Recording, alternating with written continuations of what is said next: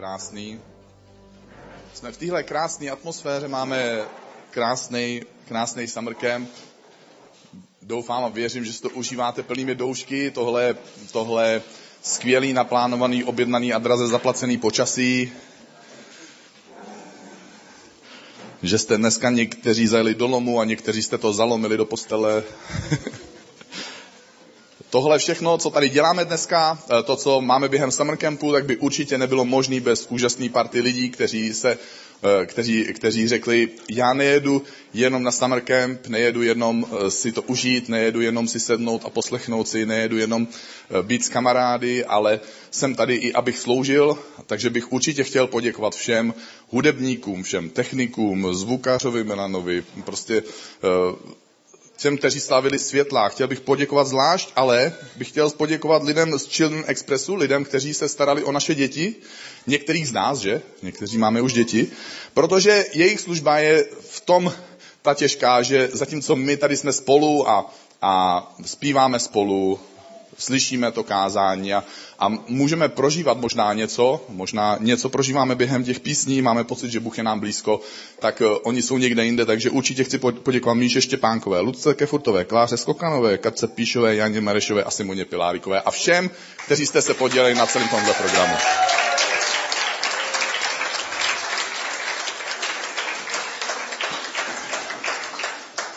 Jsme začínali tenhle summer camp příběhem Honzy a Nikoli Semelských. Slyšeli jsme, že jedno rozhodnutí může změnit směr, může nastartovat proces nebo cestu, která i když nevede jen po té krásné, pohodlné, prosluněné pláži, nakonec přeci jen končí v té zaslíbené zemi, ve kterou jsme někdy už možná třeba ani nedoufali.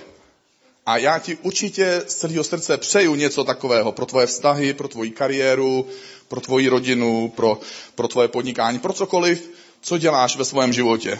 A současně se nemůžu zbavit znovu a znovu toho pocitu, který mám ve svém srdci, toho pocitu naléhavosti, že náš život není jen o vztazích, není jen o škole, není jen o rodině, není jen o kariéře, o studiu, o podnikání, Bůh moje myšlenky znovu a znovu strhává eh, k jedné, k jedné otázce. A ta otázka je, proč jsme vůbec tady? Proč my, věřící, jsme pořád ještě tady? Bylo by to mnohem snažší, vždycky, když někdo uvěří, aby Bůh si ho vzal co nejrychleji k sobě, nemohl by už udělat žádný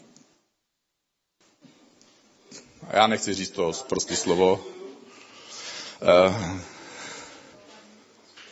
bejkárny od B, děkuji. Ještě nějaký. Uh, už, by, už by ten věřící nemohl odpadnout. Nemohl by udělat věci, které zklamou jeho samotného. A nemyslím si, že jsme prostě na zemi jenom proto, abychom, abychom prožili tenhle život.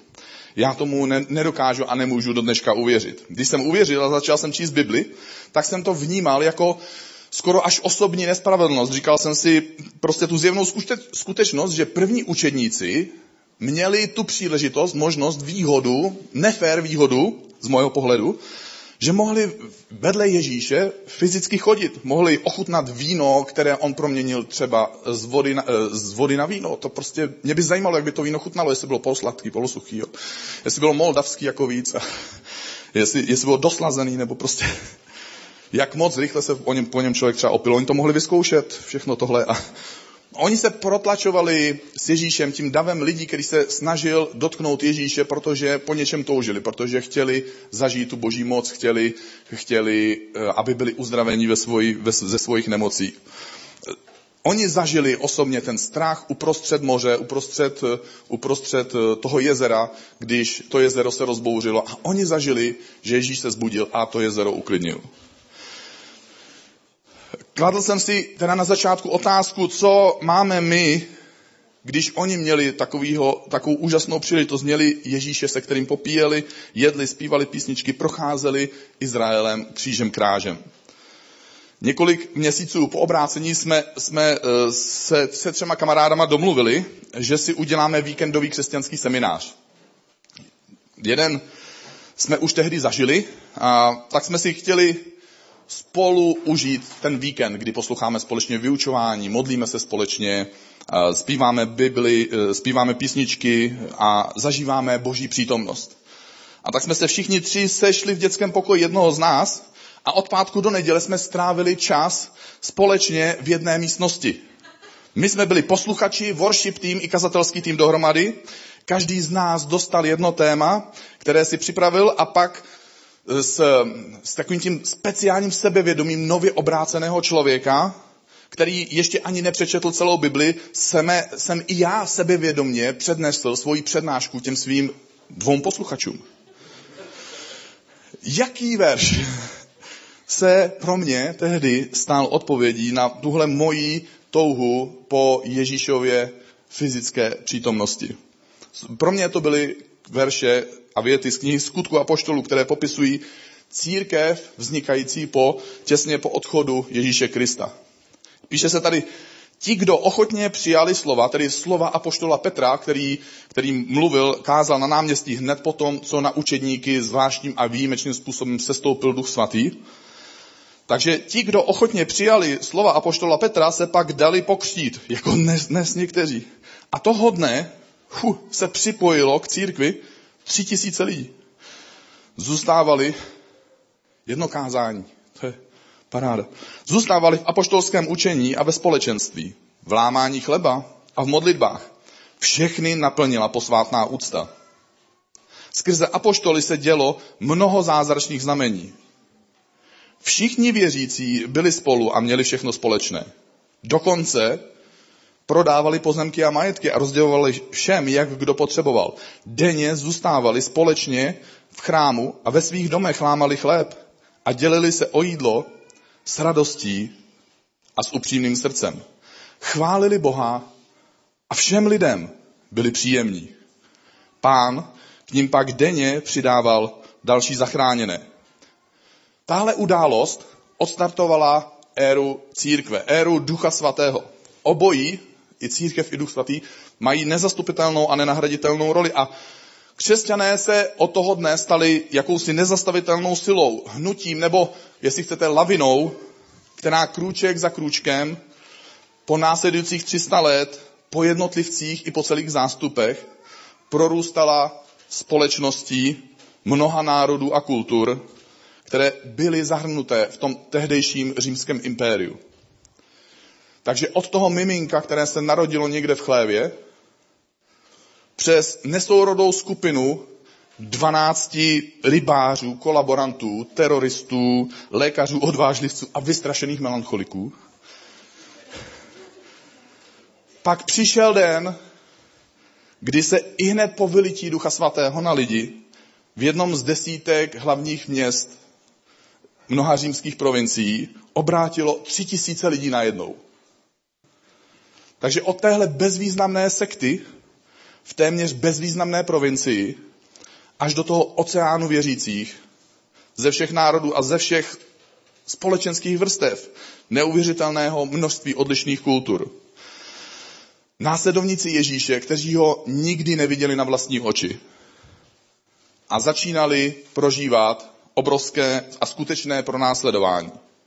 Prvním, kdo umírá jako následovník Ježíše, protože káže Ježíše Krista, byl Štěpán. A není to náhoda, že Saul, jeden z účastníků Štěpánova okamenování, se stává apoštolem, který roznese tyhle semínka víry po tom tehdejším známém světě. Ze Saula, z toho odhodlaného pronásledovatele křesťanů, se stává ještě odhodlanější apoštol Pavel, autor dvou třetin Nového zákona. A podobně se nezastavitelní následovníci Ježíše po následující tři staletí stávají svědectvím pro diváky v arénách, kde byli křesťané trhání zvěří, mučení k smrti a probodávání přes zraky tisíců lidí, kteří se těší na to brutální, akční, hororové až dramatické scény. Tihle křesťané nejenom, že se nezastavili před branou těchto amfiteátrů a nezřekli se svojí víry, ale tváří z tvář smrti zpívali písně o Kristu. O věčném království navzájem si uprostřed téhle situace vyznávali hříchy. Odpouštěli si vzájemným obětím.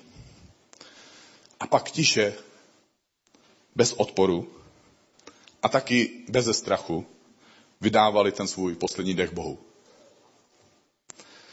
A tyhle scény ukradly těm tehdejším divákům krásu té očekávané, hrozné podívané. A tyhle události nutili lidi přemýšlet o síle a moci víry v Ježíše Krista. Víry, která vedla tyhle lidi k nezištnosti, schopnosti snášet strádání, schopnosti odpouštět skutečné křivdy, o síle, která byla schopná čelit hrozné smrti s klidem srdci i na tváři. Celé římské impérium, celá římská morálka, všechny ty náboženské kulty, které byly v tom impériu reprezentované, všechny kultury, které byly, byly nakonec podmaněny touhle láskou a vírou v něco, co přesahuje naše vztahy, naše kariéry, naše rodiny, naše podnikání, cokoliv v našem životě. Nebylo to tím, že by tehdejší křesťané měli lepší vzdělání nebo že by měli k dispozici k Bibli, tak jako máme my dnes. Neměli křesťanské knihy, neměli internet a neměli žádné úžasné manažerské metody. Každý z nich byl svým vlastním osobitým způsobem nezastavitelný. Když čelíte bolesti, utrpení nebo smrti, jste v tom nakonec vždycky sami. Pokud někdo z vás jste někdy trpěl bolestí nebo utrpením, nebo pokud vám někdo umřel, koho jste měli opravdu rádi, tak mi asi potvrdíte, že ten okamžik jste vlastně sami a že jakýkoliv soucit a nabídnutá pomoc nedokážou prolomit tu samotu, kterou zrovna prožíváte. Co tobě umožní, aby až budeš bolestí a utrpením oddělený od ostatních a budeš na to sám, co tobě umožní být nezastavitelným. Abych tě ještě líp vtáhnul do toho, o čem, o čem mluvím a čemu bych rád, abys podlehnul, tak jsem si připravil následující video, které dramaticky popisuje příběh jedné křesťanky, která se jmenuje Perpetua. Ona umřela 7. března roku 203 našeho letopočtu. Její příběh je jedna z mála dobře zdokumentovaných mučenických smrtí prvních křesťanů, protože se zachovaly jak, jak její vlastní zápisky, tak zápisky jednoho z diváků, který se přišel podívat na tu krvavou podívanou v tehdejší aréně. Pojďme se teďka podívat na to video. Severní Afrika, rok 203 našeho letopočtu. Ráno 7. března byla do arény v Kartágu zavedena menší skupinka zajatců. Byla mezi nimi i žena jménem Vibia Perpetua.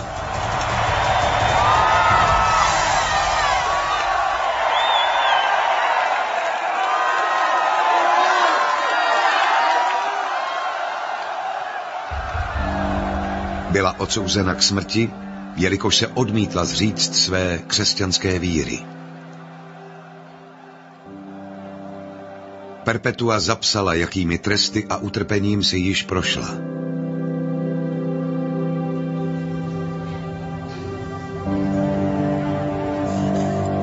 Odvedli nás do vězení. Měla jsem strach. Nikdy jsem v tak temné díře nebyla. Bylo tam přelidněno, nesnesitelné vedro a mě mučily obavy o mé dítě. Perpetua si už prošla velkým utrpením. Otec se jí snažil přimět, aby se své víry zřekla a zachránila se. Žalem pak zešílel. Zdá se, že manžel ji opustil a že její dítě trpělo. Mé dítě bylo z hladu zesláblé. Obavách jsem o něm mluvila s matkou a bratrem. Pojď sem. Vyhýbej se jim. A dítě jsem jim svěřila. Postarej se o něho.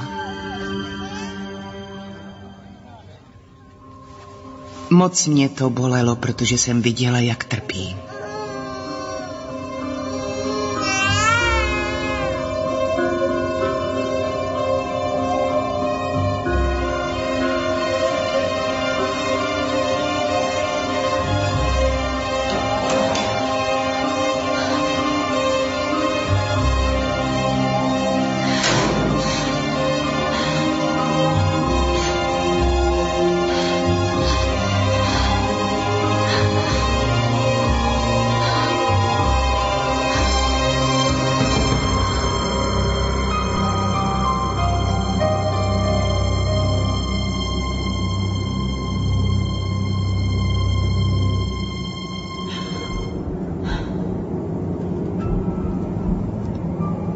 Noci před popravou měla Perpetua výjimečný sen.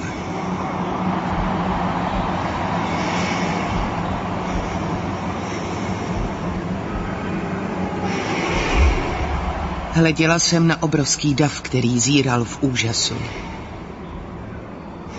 Pak ke mně přiskočil hrozivě vypadající egyptian i se svými společníky, aby se mnou bojovali. A pak ke mně jako mý pomocníci přistoupili pohlední mladí muži. Byla jsem obnažena a stala se mužem. Pak mě mý pomocníci začali potírat olejem a já viděla toho egyptiana válece v prachu.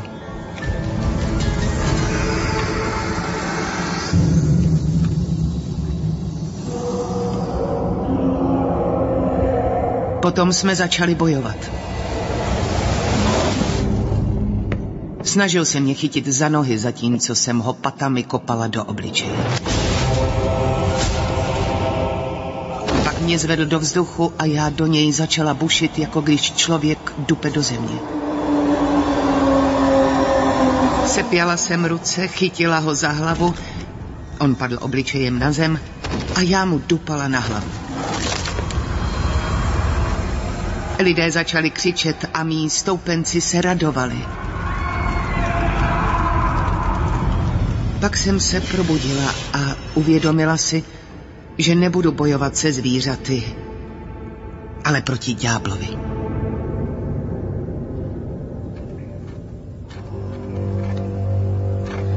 To je vzácné nahlédnutí do duše křesťanského mučedníka.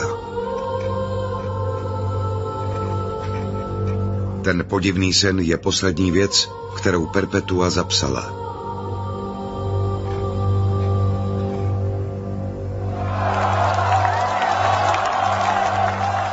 Její osud z téhož dne nám zaznamenal jeden očitý svědek z davu přihlížejících.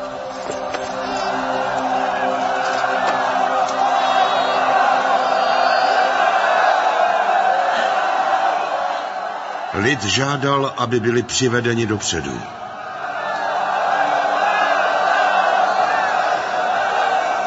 Vstali a zamířili k místu, kde měli být usmrceni.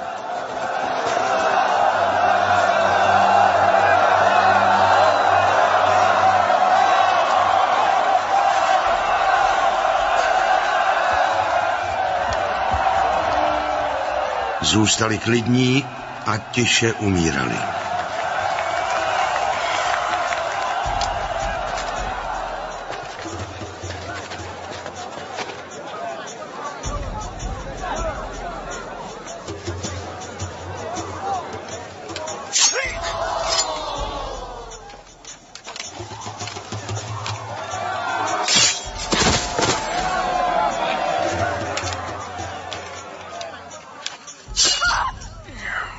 Perpetua vykřikla, protože jí meč zasáhl do kosti.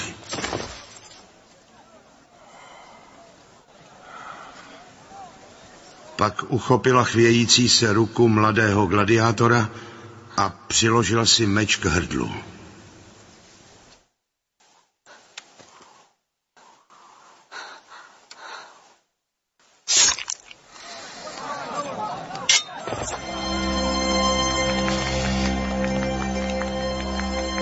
klid a odvaha vyrazili davu dech.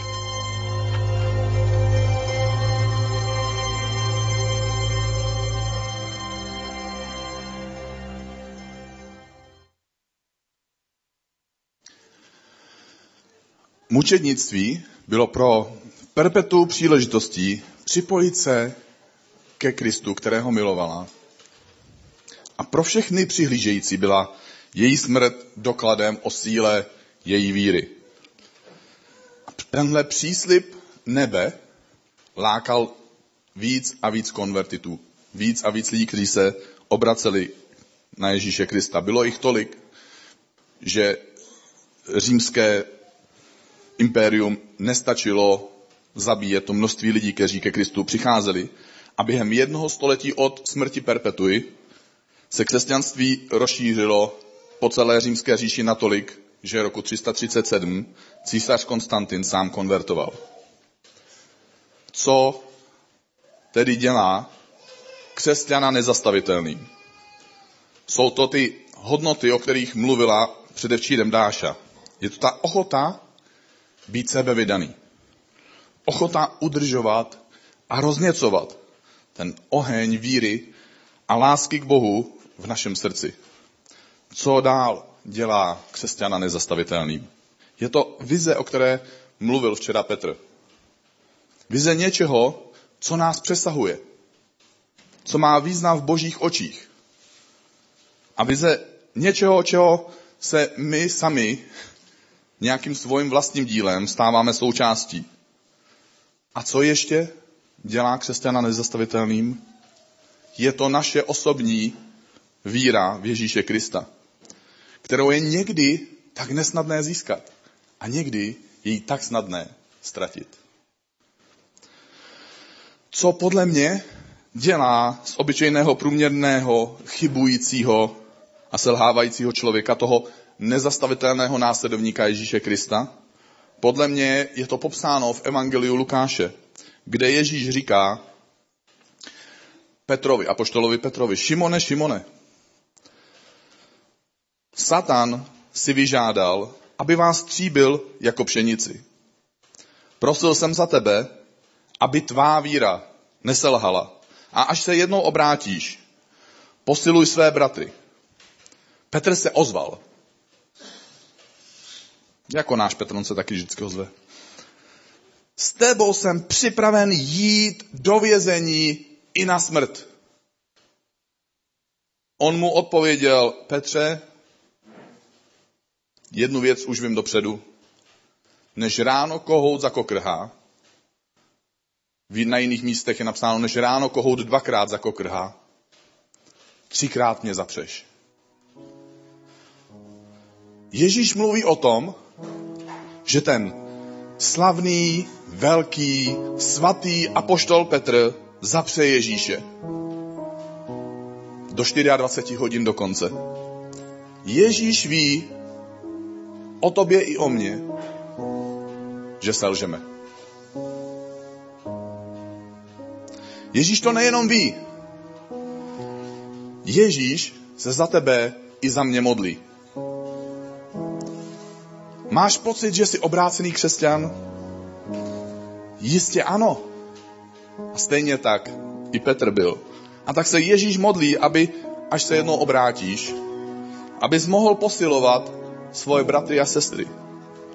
Následovníka Krista nedělá nezastavitelným jeho schopnost a síla neselhat.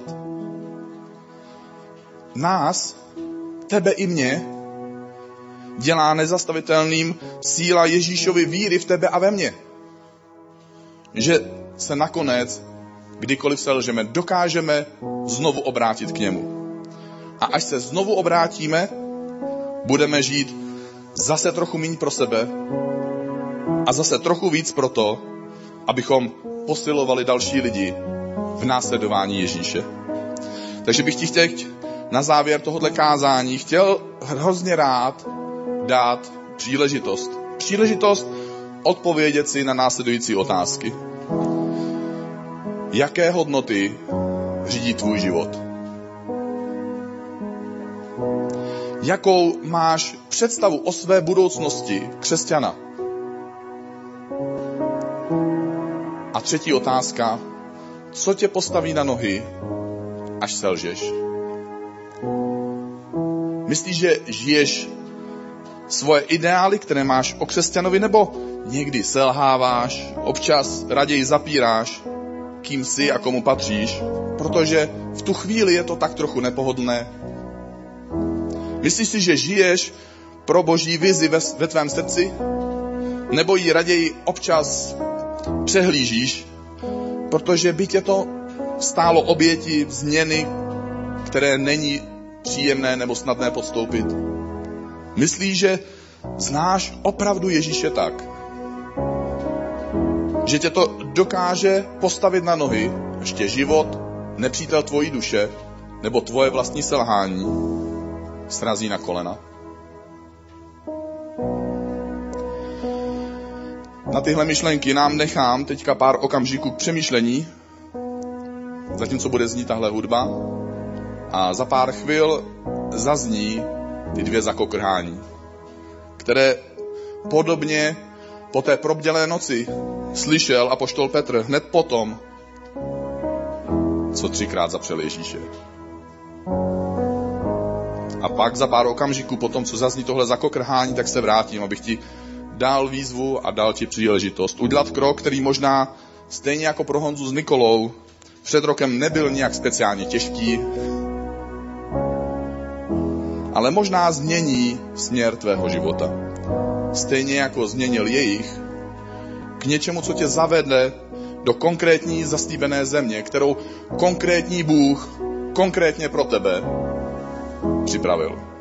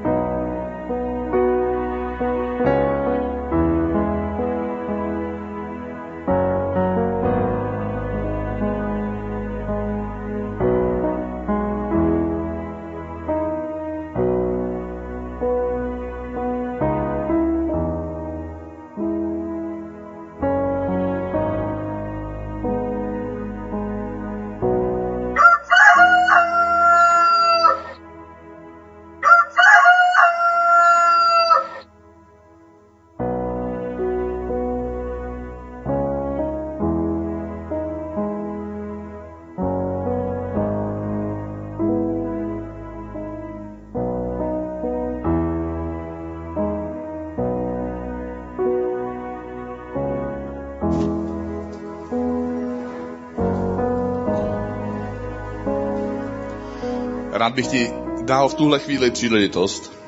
Máme tady několik eh, lidí v takových párech, jsou, eh, jsou připraveni se spolu s tebou modlit, pokud jsi měl pocit, že, by, že si Bohu chtěl něco říct. Možná jsi to Bohu řekl během té chvíle a možná, možná máš pocit, že by si rád se modlil ještě s někým dalším. Pak bychom ti rádi dali tuhle příležitost. Stojí tady po stranách podél zdi, mají na sobě vysačku a pokud máš něco na srdci, něco, za co se chceš modlit, ohledně tvojí budoucnosti, tak eh, ohledně nějakého rozhodnutí, tak určitě za nima během následující písně můžeš jít. Taky uh, za chvilku hned, jak začne píseň, tak uh, spolu s Petrem Kinkorem vám rozdáme náramky. Takový malý dárek, je na nich napsáno Unstoppable. Přál bych si, aby se to pro tebe stalo v průběhu roku ve chvíli, kdy to budeš třeba potřebovat, nebo kdy prostě zapomeneš a život poběží, tak aby se to stalo pro tebe připomínkou toho, co ses možná dneska rozhodl, nebo, nebo na co si myslel, něco, co tě oslovilo během tohohle kempu, něco, co Bůh dělal, nebo dělá možná zrovna teď ve tvém srdci. A budeme mít teďka společně ten prodloužený worship time. Rád bych tobě i sobě dopřál tenhle, tenhle komfort nebo tu příležitost, kdy můžeme vzít to, co jsme slyšeli ty poslední tři dny, udělat si svoji vlastní inventuru a dát sami sebe Bohu svým vlastním způsobem. Takže pojďme se společně postavit, jestli vás můžu poprosit. Bože, já ti děkuju za tenhle summer camp. Děkuji ti za to, co můžeme společně prožívat jako tvoje duchovní rodina. Děkujeme ti, že tě můžeme poznávat, že se k tobě můžeme přibližovat ve svých srdcích, že si můžeme jiným způsobem znovu uvědomit, že si nám blízko a jak moc naše životy můžou patřit tobě, jak moc vlastně záleží na nás, jaký místo a jakou roli ti dáme ve svém životě. Tak ti dávám tenhle večer a ještě tenhle následující čas Bože, aby si pracoval v našich srdcích, aby si vyléval svého ducha, aby si uzdravoval, aby si přinášel naději, aby si dával nový směr a sílu na všem tě následovat až do konce našich životů. Amen.